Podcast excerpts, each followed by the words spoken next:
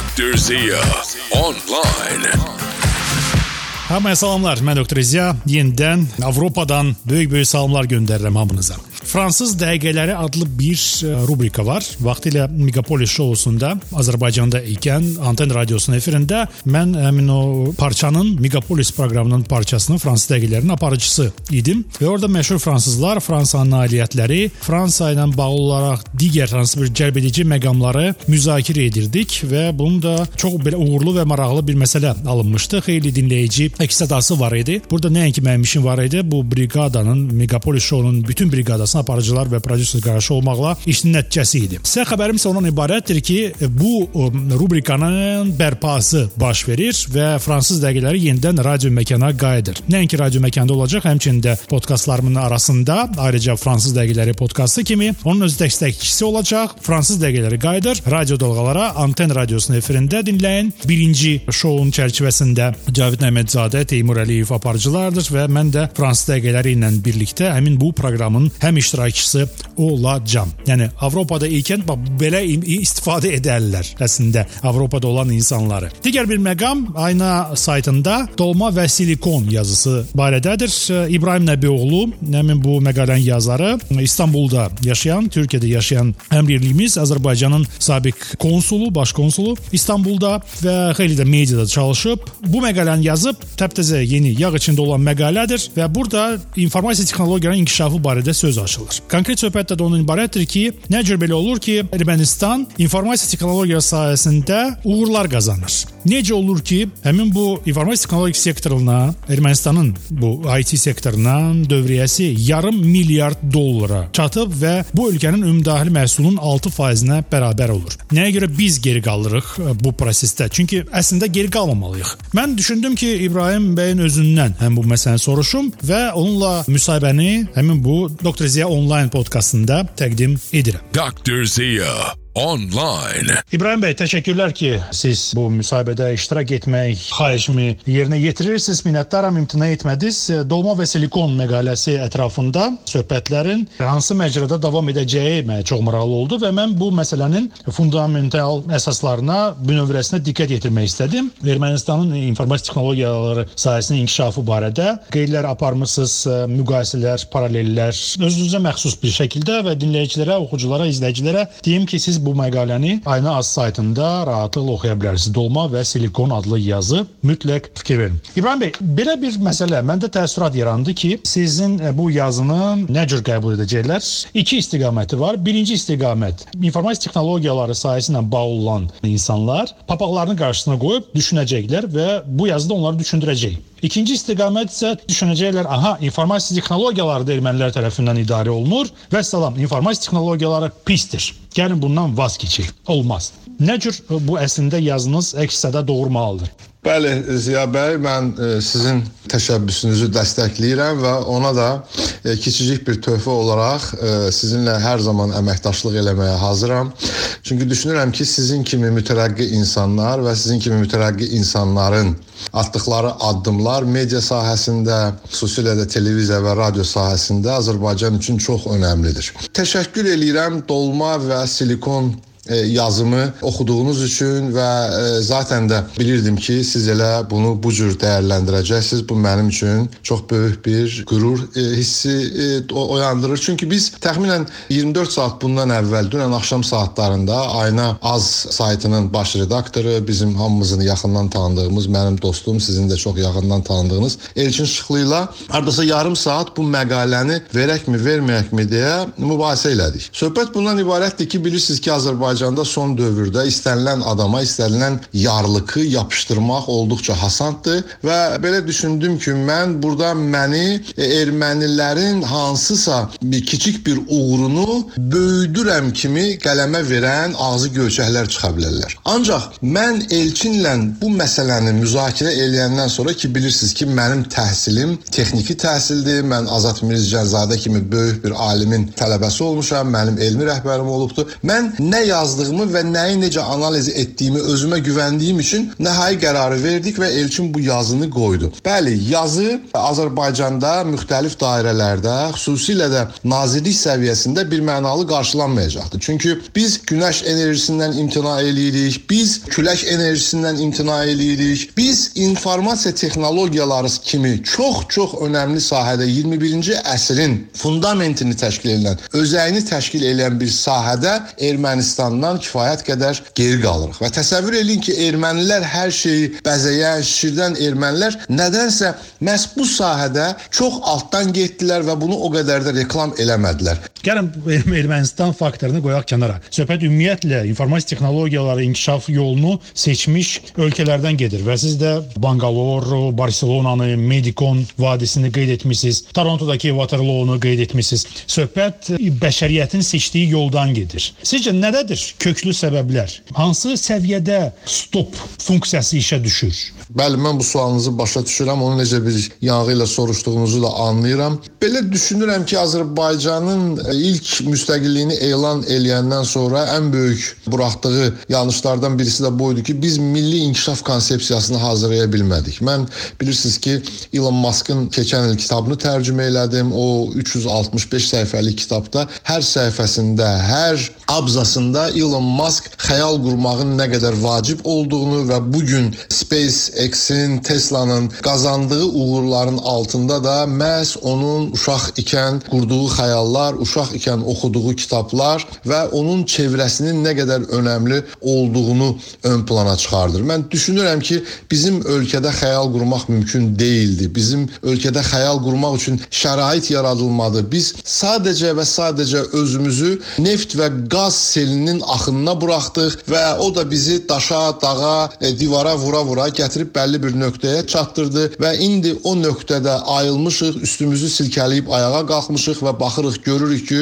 biz nəinki modern dünyadan, inkişaf edən dünyadan, hətta və hətta bəyənmədiyimiz hər cür vəçlə batdığını iddia etdiyimiz ölkədən belə geri qalmışıq və düşünürəm ki, bizim təhsil sisteminin də ən böyük çatışmamazlıqlarından biri budur ki, bu əzbərçi sistemlə e, ki, davam elədilər. Keçmiş təhsil praktikasından dərslər çıxartmadılar və bizim cəmiyyət də özünü bu musiqi festivallarına, bayramlara, oynamaqlara, çalçağıra qaptırdığı üçün oturub 21-ci əsrin bizə nə vəd edəcəyi haqqında və biz 21-ci əsrdə harda olacağımız haqqında düşünmədiyimizdəndir ki, bu problemlər bu gün bizi dərindən yaralayır və qorxudur. İbrahim bəy, bəlkə məsələ mental olaraq cəsarətsizlikdədir. Qeyd etdiyiniz bu əzbərçilik Həsən bəy Zərdabidən də öncə var idi. Amma keçən əsrin 30-cu illərində bu repressiyalar nəticəsində Azərbaycan cəmiyyətinin intellektual layının böyük bir hissəsinin, mütləq bir əksəriyyətinin məhvi həmin bu genetik yaddaşımıza daxil olmuş cəsarətsizliyə gətirib çıxartdı. Mental cəsarətsizlikdən söhbət gedir. Və nəticədə nəsildən nəslə keçən həmin bu cəsarətsizlik bu günlərimizə qədər gəlib çıxdı. Biz hal-hazırda daha çox hazıra nazirik, parlaq gələcək üçün doğrudan da əziyyət çəkmək nöqteyi nəzərdən mental cəsarətsizlik ortaya çıxır ki, niyə lazımdır? Nəsə bir ideya ortaya qoyursan, əşi alınmayacaq, otur yerində, işində ol və s. Bu məsələlər var və buna nə cür qalib gəlmək olar? Olduqca ə, çətin bir sualdır və onun bir hissəsinə əslində siz özünüz cavab verdiniz Ziya bəy. Mental cəsarətsizlik təsbitinizlə razıyam, amma zənnimcə burada məsələ yeni insan formalaşdırmaqdan məsələyə bu nöqtədən baxmaq lazımdır. Çünki yeni insan formalaşdıranda onun artıq mental cəsarətsizlik və digər problemləri olmayacaqdır. Məsələn, bizim mediada və olmayan kütləvi informasiya vasitələrində zaman-zaman Finlandiyanın təhsil sistemi haqqında yazırlar. Bilmirəm, amma mənə elə gəlir ki, əgər e, gedib baxsaq görərik ki, Finlandiyaya biz Təhsil Nazirliyindən onlarla ezamiyyətlər təşkil olunmuşdur. Çox insan getmişdir, o təcrübəni öyrənib gətirməli idilər, amma gedildi, gətirildi, amma təcrübə praktikaya tətbiq eləmək mümkün olmadı. Olmadı. Bayaq siz də adını çəkdiniz o yeni silikon vadilərinin məqaləmdə mən onların adını çəkmişəm və bəzi görülən startaplar haqqında, bəzi layihələr haqqında yazmışam. E, bilirsiniz o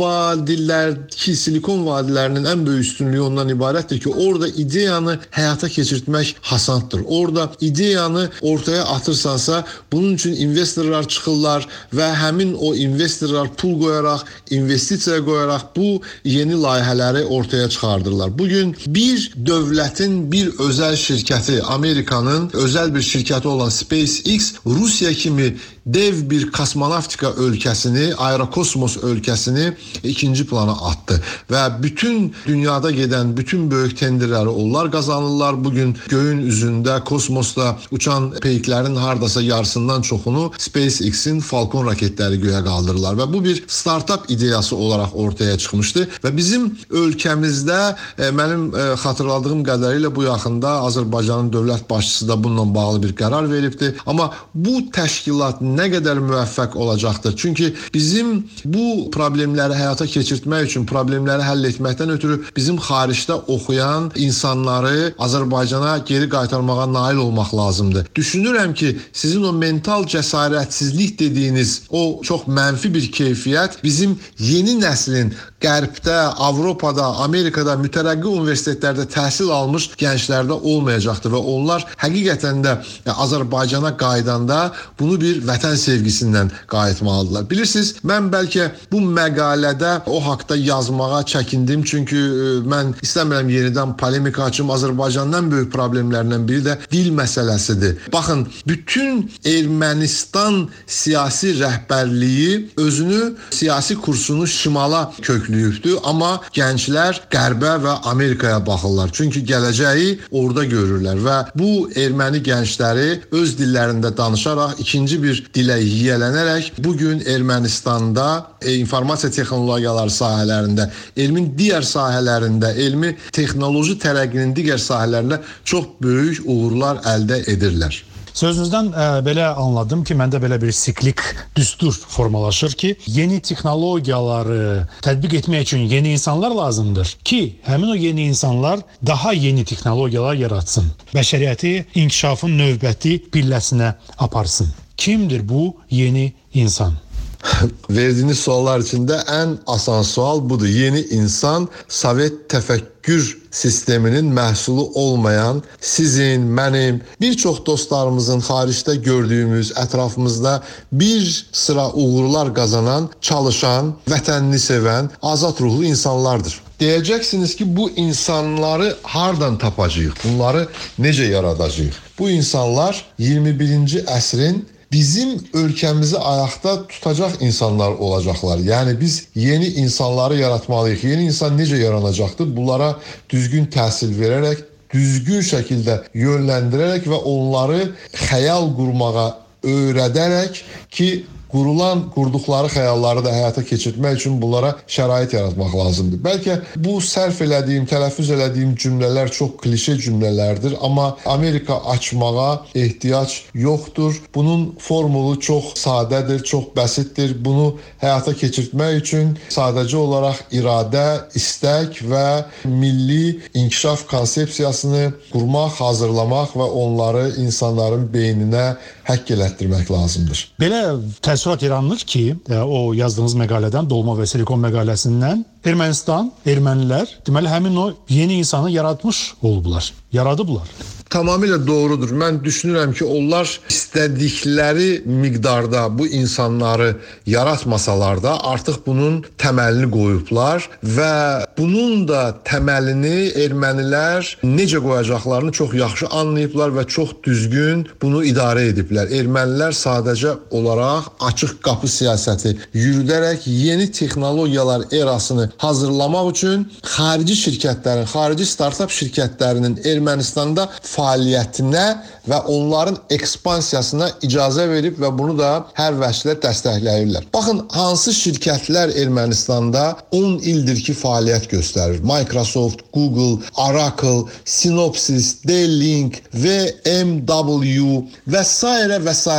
Burada təbii ki, Ermənistan diasporasının rolunu qeyd eləmək lazımdır. Baxın, ermənilər, xaricdəki ermənilər Ermənistana beyin ixrac edərək orada onlarla pulsuz elmi tədris kursları açırlar və gənc erməni uşaqlarını bu böyük şirkətlərdə, bu böyük texnoloji şirkətlərində işlə təmin eləyirlər. Baxın, mən sizə məqalədən gətirdiyim bir cümləni xatırlatmaq istəyirəm. Amerikanın Ermənistandakı keçmiş səfiri John Heffernin belə bir söz deyibdi. Ermənistanın sabahlarının açarı onun beyin gücüdür. Bəli, erməni gəncləri Ermənistanın beyin gücüdür və ən maraqlısı budur ki, mənim izlədiyim qədərilə Ermənistan Azərbaycanla və ya Qarabağ cəbhəsində vuruşmaq üçün əskər yox, məhz beyin gücü hazırlayır. Çünki gələcəkdəki müharibələr də, gələcəkdəki bütün güclərin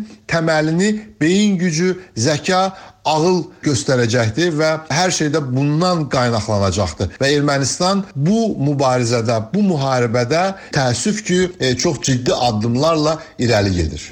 Dr. Zia online. Bu İbrahim Nəbioğlu idi. Dolma və Silikon məqaləsinin müəllifi. Mən Praqada ikən, o da İstanbulda ikən bu cür biz yazını həyata keçirdik. Gördüyünüz kimi podkast dünyası üçün səs yazılı radio proqramlar üçün necə deyilir, heç bir sərhəd yoxdur. Texnoloji inkişaf görürsüz bütün sərhədləri alt-üst edir, sədləri hətta mən deyərdim. Sərhəd başqa şey, amma sədlər özümüzün özümüzün qarşısında qoyduğumuz sərhədlərdən tutaraq ta digər subyektiv və obyektiv e, maneələri dəf etməkdə də böyük bir yardım göstərir. Texnoloji bir buraxılış oldu əslində bu gün, amma hər dəfədə eyni səpkidə, eyni şəkildə mən sizə proqram təqdim etmək fikrində də əslində deyildim. Ona görə müxtəliflik burada da mütləq olmalıdır. Növbəti Doktor Ziya onlayn podkastında mütləq eşidilərək nə fikirləriniz, nə suallarınız, nə təklifləriniz varsa, Telegramda birbaşa mesajla mənə Ziya Macidli profilinə yaza bilərsiniz. Ziya Macidli. Belə bunu yığın, tapacaqsınız məni orada, mənim fotom çıxacaq qarşınıza. Hələ ona da öz mesajınızı göndərə bilərsiniz. Amma Telegramdakı kanalımı mütləq izləyin. Orada sizin də ünsiyyəti mən birbaşa öz tərəfimdən aparıram. Doktor Ziya Telegram kanalımda